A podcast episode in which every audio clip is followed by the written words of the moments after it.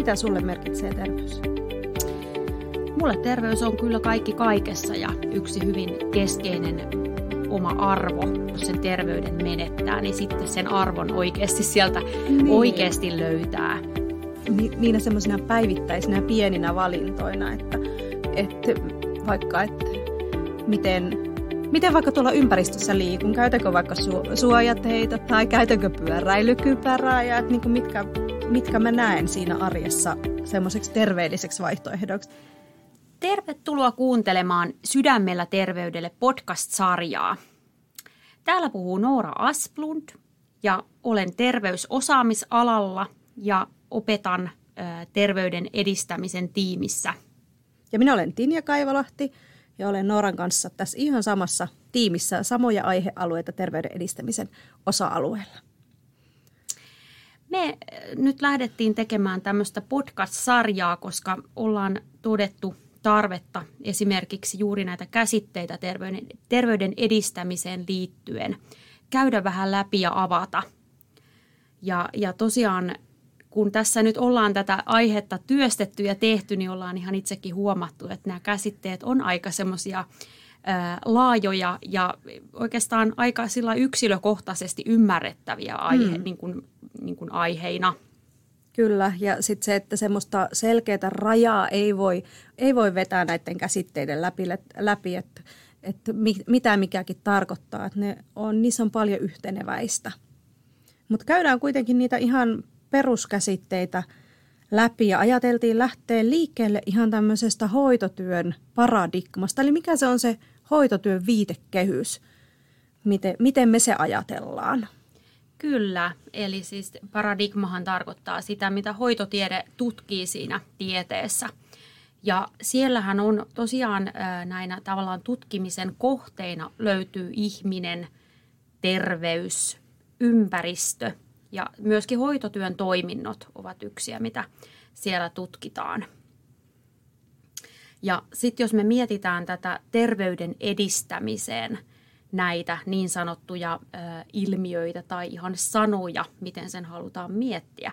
Niin tämä oli mielestäni, mielestäni semmoista mielenkiintoista, kun tästä tuossa aikaisemmin Tinian kanssa juteltiin, että miten, miten me sulautetaan tämä terveyden edistäminen näihin neljään osa alueeseen. Mm, kyllä, ja mietittiin tätä ihmistä, että miten me ajatellaan tätä ihmistä, ja, tai miten tämä ihmiskäsitys on tässä muokattu, että tuolla politiikan tasolla niin ajatellaan ehkä niin kuin väestöä tai ryhmiä, ei niinkään ehkä tehdä yksilöihin liittyviä ratkaisuja, vaan sen väestön näkökulmasta.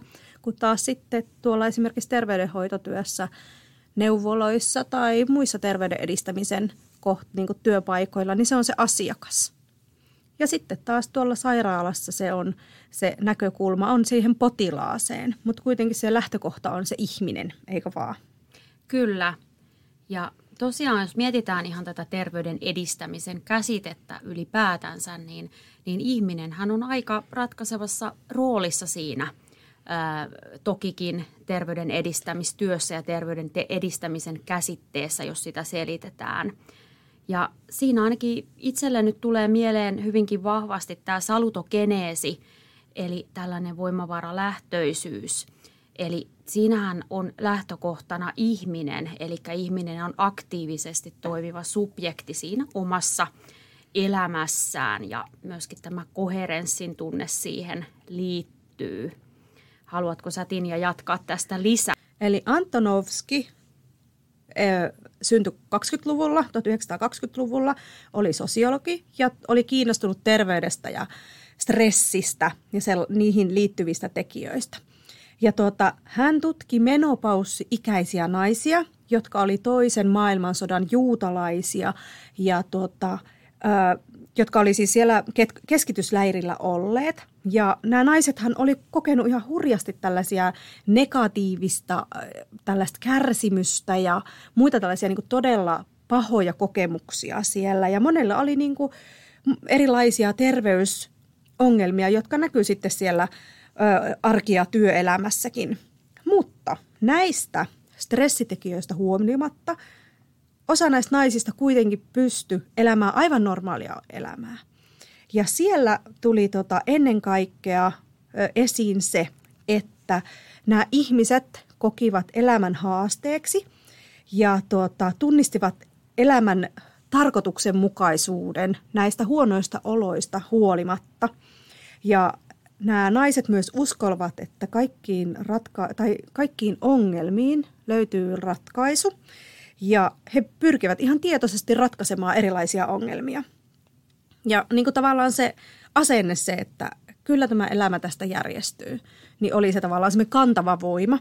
Ja siinä sitten, että ne pystyisivät käyttämään niitä omia voimavaroja sekä sen yhteisön voimavaroja hyväkseen siihen, että ne on niin kuin selvinnyt näistä pahoista niin kuin epäinhimillisestäkin kohtelusta huolimatta ja pystynyt jatkaa elämää normaalisti. Kyllä, tuo on tosi mielenkiintoinen näkökulma ja todella semmoinen tärkeä, mikä, mikä ihan nykyään yhteiskunnassakin tuodaan, että sillä yksilöllä pitäisi olla tärkeä rooli siinä oman terveytensä edistämisessä. Mm. Elikkä, eli tässä juuri se voimavaralähtöisyys nousee hyvin keskeiseksi asiaksi, mistä sitten myöhemmin, myöhemmissä jaksoissa tuodaankin lisää niitä keinoja, millä sitten esimerkiksi opiskelijana tai työntekijänä pystyy sitä voimavaralähtöisyyttä edistämään siinä asiakkaan kanssa. Ja itse tosiaan tykkään kyllä aika paljon enemmän tästä asiakasnimestä kuin potilasnimestä, koska se nimenomaan tuo sitä voimavaralähtöisyyttä sitten ää, tälle asiakkaalle ja ihmiselle. Eli ei nähdä vaan, vaan sellaisena subjektiivisena ää, potilaana, joka ottaa hoitoa vastaan. Mm, joo, kyllä mäkin näen että asiakaslähtöisyys, tämä niin kuin, semmoinen voimavaralähtöinen malli on munkin työotteessa ollut se ensisijainen näkökulma. Kyllä.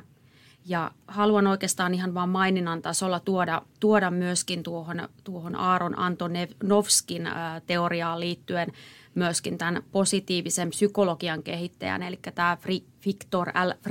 Frankil, joka on kanssa siellä keskitysleirillä ollut ja lokoterapian kehittänyt, eli, eli ne, jotka haluaa siitä esimerkiksi googlettaa lisää tietoa ja lukea hänen kirjojaan, niin on myös tosi avaavia siitä positiivisen psykologian vaikutuksesta siihen elämänhallintaan. Kyllä, ja se positiivisuus siellä, siellä monessa paikassa kantaakin.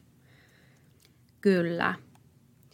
Lähdetäänkö tuohon terveyteen niin. sitten? Eli me, meillä oli tosiaan tarkoitus käydä nämä kaikki neljä sanaa läpi ja vähän näiden ä, käsitteiden avulla sitten avata sitä terveyden edistämistä. Niin. Mitä se tarkoittaa. Aivan, ja WHO on tämmöisen aika vanhankin määritelmän mukaan. Eli tämä on 48, 1948 on määritellyt terveyden tarkoittavan täydellistä psyykkistä, fyysistä ja sosiaalista hyvinvoinnin tilaa.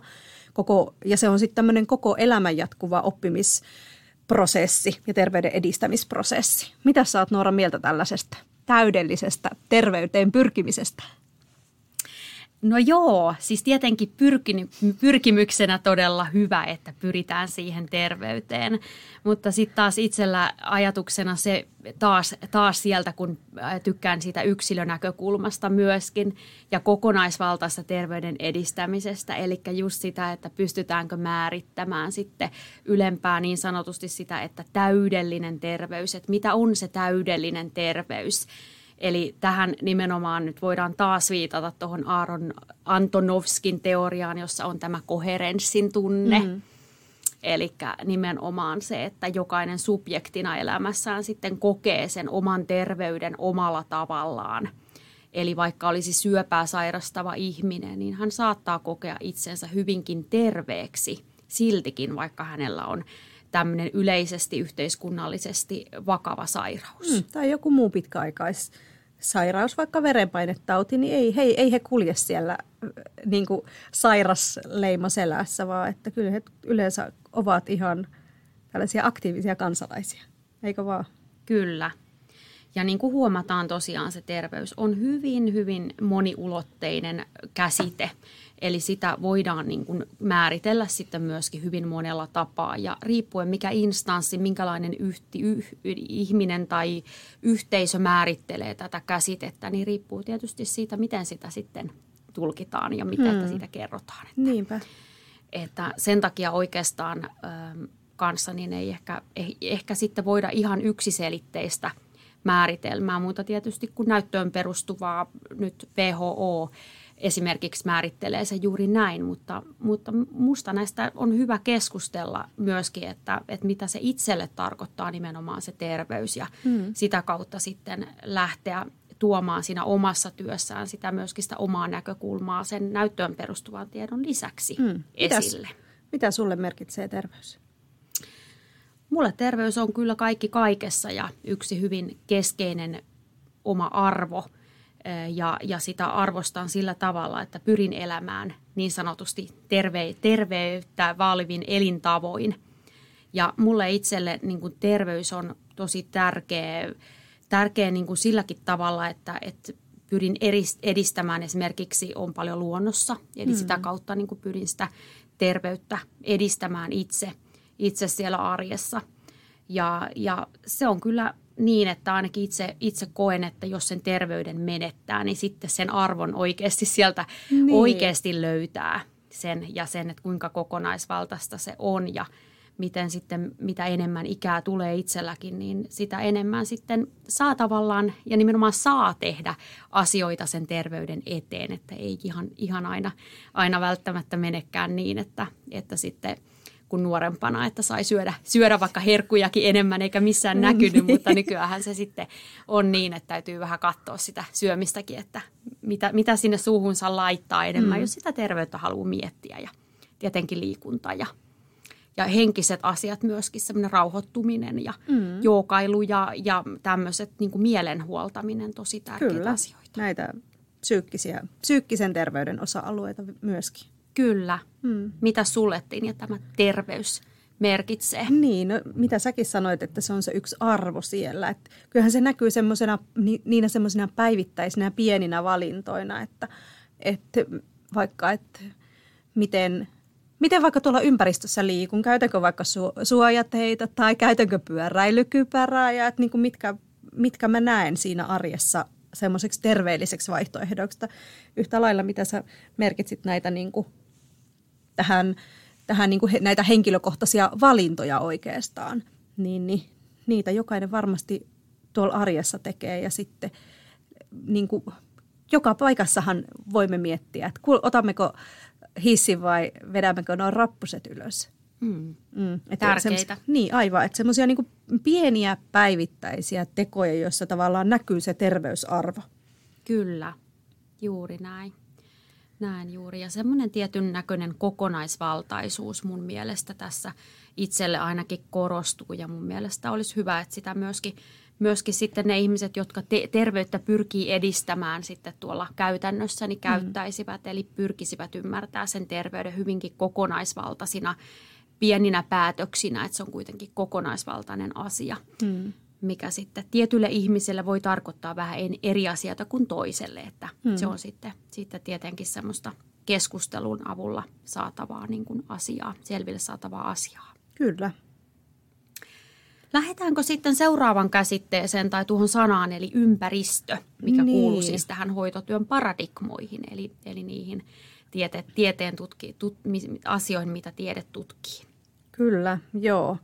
Ja tässä nyt varmaan se, että kun meitä ei voi tästä meidän ympäristöstä oikein erottaa, että meille kuuluu tämä jokaisella se oma perhe, miten se perhe määritelläänkään, ketä siinä ympärillä ne ihmiset on, onko se työpaikka, onko siellä työkaverit? Ja minkälainen se on se ympäristön tila siellä? Tai että, että minkälainen yhteiskuntajärjestelmä meillä on. Meillä on tasavalta ja hyvinvointi, hyvinvointiyhteiskunta on se Suomen pyrkimys – mutta että kaikilla ei ole, ei ole tavallaan samanlaiset olosuhteet. Kyllä, että tässä korostuu myöskin se semmoinen eriarvoisuuden, mm. eriarvoistumisen käsite myöskin tässä ympäristön kohdalla ja, ja tuota, todella tärkeä siis on, on, mitä voidaan kanssa sit miettiä just nimenomaan, niin kuin säkin Tiini äsken kuvasit sen yksilön tai yhteiskunnan niin kuin näkökulmasta. Hmm. Ja, ja itsellä nousee tässä nyt, nyt esiin, ja oikeastaan halusin tässä ottaa esiinkin tämän ekologinen systeemiteoria, joka on siis myös tällainen, millä terveyden edistämistä välillä selitetään.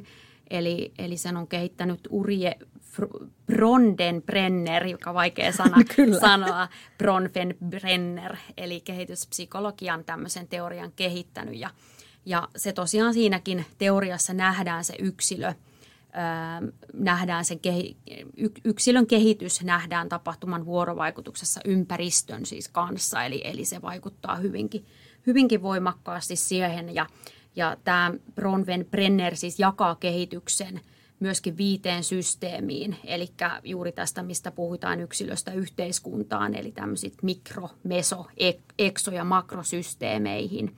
Elikkä, eli ne tavallaan, tavallaan sitten ö, kuuluu siihen sen ö, yksilön alueisiin, eli, eli voidaan miettiä niin kuin toisin, toisin sanoen nämä, eli on se yksilö, joka on keskellä ja sitten tulee ympärille lähipiiri – Eli juuri tämä perhe ja, ja ne ystävät mm, ja niin, mitä aivan. siihen sitten kuuluu. Vaikka niin, se, ehkä se semmoinen niin sosiaaliset, lähimmät sosiaaliset kontaktit, voisiko ne olla siinä? Kyllä, kyllä. Ja sitten seuraavana, jos mietitään ihan sellaisena kehänä, mä itse tykkään aina tällä hyvin visuaalisesti mm. kuvata ja tykkään kuvioista, niin, niin lähipiirin jälkeen sitten yhteisö ja organisaatio. Eli just se tavallaan vaikka työyhteisö, mitä siellä minkälaisia ihmisiä, miten heidän kanssa toimitaan tai ja se organisaatio, missä vaikka on töissä tai onko sitten harrastusyhteisö tai, tai mitä, mitä, mm. mitä voisi tulla mieleen sulle Tine, niin, tähän vielä? Koulut, päiväkodit. Kyllä. Ylipäätänsä siellä, missä aikuiset ihmiset päivällä käy. Kyllä. Tai iltaisinkin yhtä lailla. Harrastukset, muut. Kyllä, juurikin näin. Ja sitten ihan, ihan tuota, tämmöisenä alueena kuvataan seuraava, eli onko se sitten asuinalue esimerkiksi ja missä mm. liikkuu, onko metsäseutua, asuuko maaseudulla, kaupungissa, ää, siihen liittyviä asioita. Mm, aivan se, että mikä se on se ylipäätään se infrastruktuuri, että myöskin, että mitä siellä on. Mm tosi tärkeitä ympäristö- ja sen terveyden mm. edistämiseen liittyviä asioita. Ja sitten ihan siellä ylimmällä tai uloimmalla kehällä löytyy yhteiskunta ja politiikka, mm. mikä tietysti nyt lakien muodossa ja asetusten muodossa hyvin paljon vaikuttaa meidän elämään ja meidän terveyden edistämiseen ja terveysvalintoihinkin jopa. Kyllä. Jopa sitten kyllä. Kyllä, ja jos mietitään vielä siitä, niin kyllähän meillä tämä EU on yksi semmoinen, joka sitten josta lähtee erilaisia säädöksiä ja siellä sitten pyritään tietysti siihen semmoiseen terveyden edistämisen näkökulmaan myös siinä päätöksenteossa. Ja esimerkiksi näitä niin kuin ilmastonmuutokseen liittyviä asioita pyritään hillitsemään, jotka sitten ovat suorassa yhteydessä jollain tavalla sitten sinne yksilöön. Että miten, miten me saadaan sitten, miten se meidän niin kuin, esimerkiksi vaikka ihan perus, mistä me saadaan ruokaa, onko sitä riittävästi, onko sitä riittävästi kaikille. Mm. Juurikin näin. Todella, todella tärkeitä asioita, asioita ja tuo ympäristö on kyllä mielestäni tosi, tosi tärkeä ja, ja kun tiedetään vaikka uusimpia tutkimuksia vaikka esimerkiksi metsän merkityksestä mm, terveydelle, kyllä, minkä haluan kyllä. tässä nyt nostaa, niin se on tosi, tosi voimallinen ja ihan se, että 15 minuuttia kävelee metsässä, niin tuo hyviä bakteereita sinne, sinne kehoon, joka sitten laskee verenpainetta ihan tutkitusti. Mm, kyllä, kyllä. Ja sitten sen tavallaan sen psyykkisen, psyykkisen voimavaran sieltä myös samalla saa sen rauhoittumisen mielessä, kun sä sanoit myöskin näistä bakteereista. Niin. Mm, kyllä. Mm.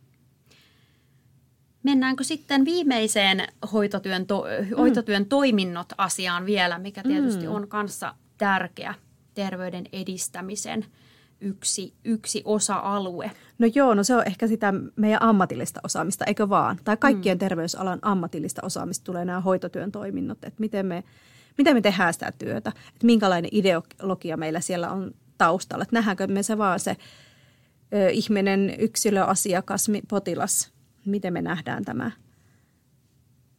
asia ja miten me tehdään sitä työtä, minkälainen näkökulma meillä siihen on. Mm, kyllä on, on samoilla linjoilla, eli, eli, eli nämä kaikki edelliset, niin, niin kuin sanoitkin ja ymmärsinkin sen näin, mm. että, että on, vaikuttaa siihen, siihen sitten, miten me sitä niin sanottua asiakasta, potilasta hoidetaan sitten siellä, siellä ja, ja sitten jos meillä on näistä kaikista edellä mainitusta hyvät ja semmoiset terveet näkökulmat, laajat näkökulmat, niin silloin me myöskin voidaan sitten hoitaa ja kohdata ihminen ja asiakas erittäin terveyttä edistävästi. Kyllä, ja ehkä se niin kuin terveyden edistämisessä tulee se kokonaisvaltaisuus huomioon, eikä vaan. Että lähdetään siihen kokonaisvaltaiseen terveyteen, että ei tavallaan oteta sitä mitään semmoista yhtä yhtä asiaa puheeksi tai ei hoideta yhtä juttua, vaan että kokonaisvaltaisesti katsotaan se ihminen näillä kaikilla tasoilla, eli siinä ympäristössään mm. ja perheessään ja Kyllä. missä hän onkaan. Ja sitten nähdään eikä unohdeta sitä voimavara-lähtöisyyttä, mm. eli, eli nimenomaan sieltä asiakkaasta nouseva mm. asia, mikä, mikä sitten häntä vaikka motivoi. Mm. Ja sitten ehkä ne, just ne positiiviset näkökulmat, eikö vaan? Että mm. ei katsota, että mitä sulta puuttuu, vaan mitä sul on. Joo, kyllä. Se on juurikin näin. Ja sitten tässä tietysti nämä vielä muutama tämmöinen peruskäsite, mitä tässä on, mitkä tässä terveyden edistämisessä kulkee, niin on tämä promootio ja preventio. Mitä tämä promootio sun mielestä, Noora, on? No kyllä mä jotenkin näkisin, että tämä on hyvin vahvasti ja kiinteästi siihen terveyden edistämiseen liittyvä mm. käsite. Että, että tota, voisin jopa osittain ja limittäin tai osittain pitää sitä jopa sen terveyden edistämisen alakäsitteenä tai jopa limittäin vähän samana käsitteenä, että sehän on semmoista laaja, terveyden laajamittaista edistämistä, mm. joka niin kuin tasolla juuri näistä ympäristön tasoista, mistä tuossa äsken puhuttiin. Ja niin ehkä niin kuin, näen. Niin ja sitten ehkä sit miettiä, että, että yhteiskunta luo sellaiset olosuhteet, että, että meillä, meillä on terveellistä täällä elää. On puhdasta vettä vaikka, eikö vaan? Kyllä. Viemärijärjestelmä. Ja sitten tavallaan se, että on, öm, että on huolehdittu sitä ympäristön terveydestä ja meidän yhteisön terveydestä niin, että on vaikka tämä perusterveydenhuolto tai neuvolajärjestelmä, kouluterveydenhuollon järjestelmä, opiskelijaterveyshuolto. Kyllä. Että se kattaa koko elämänkaaren. Kyllä. Juuri, juuri saman tyylisesti näen ja, ja joissain siis lähteissä saattaa olla – olla se, että, että tämä tavallaan niin kuin, ää, kohdistuu terveisiin ihmisiin ja sitten ne sairaat, sairaiden promootio unohdetaan, niin en ehkä ihan niin sitä näkisi itse, että siinä kuitenkin, kuitenkin myös niitä niin sanottuja sairaita ihmisiä, niin, niin kuin puhuttiin äsken sitä koherenssin tunteesta, mm. niin hehän voivat kokea itsensä terveeksi ja myöskin totta kai heidän terveyttään pitää – edistää tai jos mietitään vaikka promo, promotiivisia toimintoja, vaikka, vaikka katujen hiekotus, vaikka hmm. esimerkiksi Tupakkavero. Olisiko, se, niin, tai, olisiko se promotiivista toimintaa? Mm, no kyllä mä näkisin mm. sen sellaiseksi. Mm, alkoholiveron, sitä on kuitenkin nostettu tässä vuosien mittaan myöskin. Kyllä, eli tavallaan niin kuin, nämä kuuluu kaikille myös niille niin sanotusti sairaille, mitkä me nimetään nime, sairaiksi, niin – niin tuota, heille myös toki se promootio kuuluu. Mm, aivan. Että tällaista niin kuin yhteiskuntalähtöistä terveyden edistämistä. Kyllä. Hyvien olosuhteiden luomista. Kyllä. Kyllä. No sit, ja sitten tämä preventioajattelu, tämä, nämä rajat tässä nyt ei todellakaan ole mitenkään sel, selkeitä, että milloin me kuljetaan näitä. Preventiossa on kolme tasoa, se primaaripreventio, sekundaari ja tertiaari pre, preventio, niin miten liikutaan niiden välissä, että milloin katsotaan miksikäkin terveyden edistämisen tasoksi. Eli preventio, ainakin mä näen, että ehkä siinä on se sairauksien ehkäisy ja tässä ehkä vielä semmoinen, jos miettii, mä ajattelen tietysti tätä terveydenhoitajan näkökulmassa, niin tässä on se ongelmalähtöinen ö, ajattelutapa. Se semmoinen, että mm, vaikka estetään se sairaus, eikö vaan? Pyritään mm. siihen sairauden ehkäisyyn. Kyllä, kyllä. Ja karkeasti voidaankin ehkä jaotella se, että niin sanotut terveet ihmiset, niin taas laitetaan sulkuihin niin. terveet tai, tai tuota, heittomerkkeihin, eli Eli siellä sitten voi olla juuri, puhutaan, puhutaan semmoisesta terveysneuvonnasta, elintapaneuvonnasta, mm-hmm. jolla sitten pyritään tuomaan sitä tietoa, välittämään ihmisille, ohjaamaan heitä oikean tiedon lähteille, mm. jotta he löytävät sitten, sitten sieltä niitä neuvoja ja voivat edistää sitten itse sitä omaa terveyttään tai lastensa terveyttä. Kyllä. Tai yhteisön, mikä siellä onkaan. Mm, kyllä. Niin, sitten on tämä, tosiaan tämä primaaripreventio. Kyllä. Ja se on sitä sairauksien ehkäisevää toimintaa, kuten just sitä, mitä sä sanoit, terveysneuvontaa. Rokotuksethan kuuluu sinne. Mitäs vielä sinne voisi kuulua? perusterveydenhuoltoon kuuluvat asiat. Kyllä. Ja sehän on aika, tämä on niin kuin tosi siis tärkeä vaihe minusta, eli tämä on just nimenomaan sitä, jos mietitään, mietitään vaikka, vaikka tällaista esidiabeettesta, mitä puhutaan, mm. vaikka MBO, eli me, metabolinen oireyhtymä, alkaa ihminen, vaikka on, on tuota ylipainoinen ja hänellä on alkanut tuleen tiettyjä oireita siitä vaikka diabetekseen liittyen, niin sitten siinä vaiheessa annetaan kohden, kohdennetunta ohjeistusta, vaikka elintapaohjausta ja ohjataan asiakasta, asiakasta sitten siihen, että hän, hän pystyisi alkaa vaikka sitten vähän, vähän hallitsemaan sitä painoa ja saamaan sit sitä elämänhallintaa siihen, jotta, mm. jotta ei sitten pääsisi tilanne siihen, että, että ihan sitten puhkeisi se diabetes. Niin, aivan. Ja sitten jos alkaa olla näitä merkkejä, eikö vaan – niin kuin, että sieltä voisi tulla, että on kaikki metabolisen oireyhtymän ää, nämä markkerit on jo koholla, niin siellähän sitten me tarkoitus on ehkäistä niitä, sitä diabetesta tai varenpainetautia ja muita. Ja sittenhän me puhutaan, eikö vaan siitä sekundaaripreventiosta. Kyllä. Eli yritetään ö, erilaisin niin kuin, terveyskeskusteluin – miettiä sitä se ihmisen voimavaroja, millä me saataisiin niin, että se tauti ei puhkeaisi, eikö vaan? Kyllä. Ja se on, on juuri sitä, sitä voidaan myös sanoa. Tämä on myös siitä, kun äsken puhuttiin siitä, että, että nämä on vähän niin kuin häilyviä nämä rajat, niin tässä voidaan miettiä sitä, että se on sitä, jo sitä sairauden hoitoa. Hmm. Että, että, että hoito ja, ja ehkäisy menee osittain, saattaa mennä päällekkäin. Hmm. Mutta, mutta tavallaan, että siinä sitten niin kuin voidaan seurata sitä vaikka lääkehoitoa tai, tai ottaa asiakasta käymään uudelleen siellä vastaanotolla ja katsotaan, että, että miten vaikka verensokerit, onko ne, onko ne laskeneet sit siellä oma, oma mittauksissa tai, tai sitten, että onko, onko ihan labrakokeissa laskene, laskenut vaikka pitkä sokeri, vaikka tämän tyylisiä ihan konkreettisia esimerkkejä sieltä käytännöstä. Mm. Ja tähän kuuluu näitä seulontoja, eikö vaan? Mammografiat, Kyllä.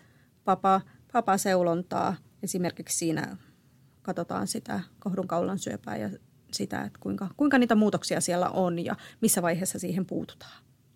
Kyllä, niitä esimerkiksi. Ja, ja tuota, tässä myöskin just tuossa puhuttiin äsken siitä primaari preventiosta, että sehän voi olla niin sanotusti tämä, nämä mammografiat tai tai tuota, nämä seulonat ylipäätänsä pystyy myöskin laskemaan näihin molempiin, eli mm. primaarin tai sekundaaripreventioon, että ne ei mm. ole niin, se katkoviiva on vähän sillai, laaja tai, tai on nimenomaan katkoviivalla tämä väli, että mihin se sitten kuuluu. Mm, ja, Tämmöinen liukuvärjäys siinä. Kyllä, ja just se, että, että kuka, ja vähän siitäkin riippuvainen, kuka sitä tarkastelee. Mm, kyllä.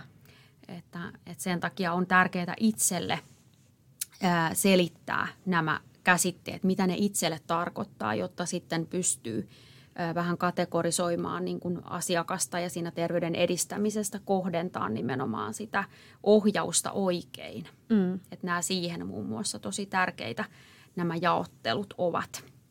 No sitten on vielä tämä tertiaaripreventio. Ja sehän on sitten sitä, että pyritään, jos on sairastunut – niin sitten pyritään vähentämään niitä haittoja ja sitä pahenemisvaihetta.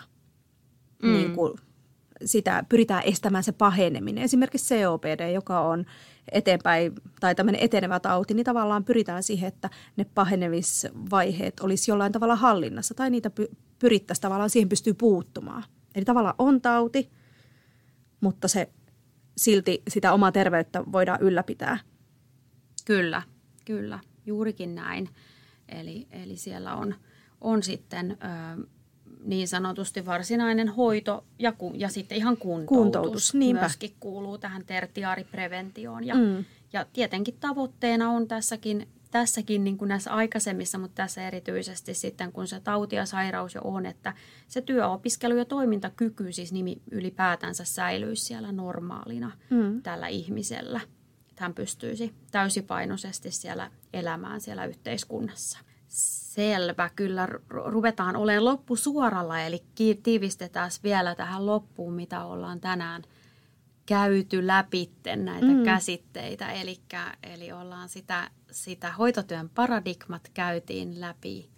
Käsitys terveydestä, mitä se, mitä se voi, terveys ja hyvinvointi, että mitä se on. Kyllä. Millä tasoilla mm. sitä tehdään. Kyllä, ja ympäristön näkökulmaa käytiin läpi tietyn mm. teoriankin mukaan, ekologinen systeemiteoria siinä käytiin, käytiin hyvin pintapuolisesti läpi. Ja sitten tämä koherenssin tunne, mistä se tulee, mitä se, se ehkä hauskin tähän koherenssin tunteeseen tulee semmoinen mun tuttavan mummo, semmoinen savolaismummo sanoi aina, että ei ole mitään niin pahoa, että jos ottaa hyvää. Niin mun mm. mielestä se ku, kuvaa tätä koherenssin tunnetta tosi hyvin. Mm, kuulostaa tosi, tosi kyllä hyvältä, eli, niin. eli ju, juurikin näin ja, ja tosi hyviä viisauksia kyllä, kyllä ikääntyneiltä ihmisiltä tulee, jotka on oikeasti kanssa kokenut vaikka ja mitä, niin, niin. kuin tiedetään meidän Suomen historiasta. Kyllä. Ja sitten nämä promotion ja prevention käsitteet. Mm. Ja sitten avattiin tosiaan vähän sitä, mitä tarkoittaa primaari, sekundaari ja tertiaaripreventiot. Mm. Ja myöskin siellä sitten se voimavaralähtöinen teoria käytiin nimenomaan läpi se salutogeneesi, mikä oli se Aaron Anto, Antonovskin ää, luoma teoria tästä elämänhallinnan tunteesta. Kyllä. Tähän me varmaan päätämme niin, tällä kertaa. Kyllä, kiitos kuulijoille. Lisää on tulossa. Terveyttä edistävää päivää.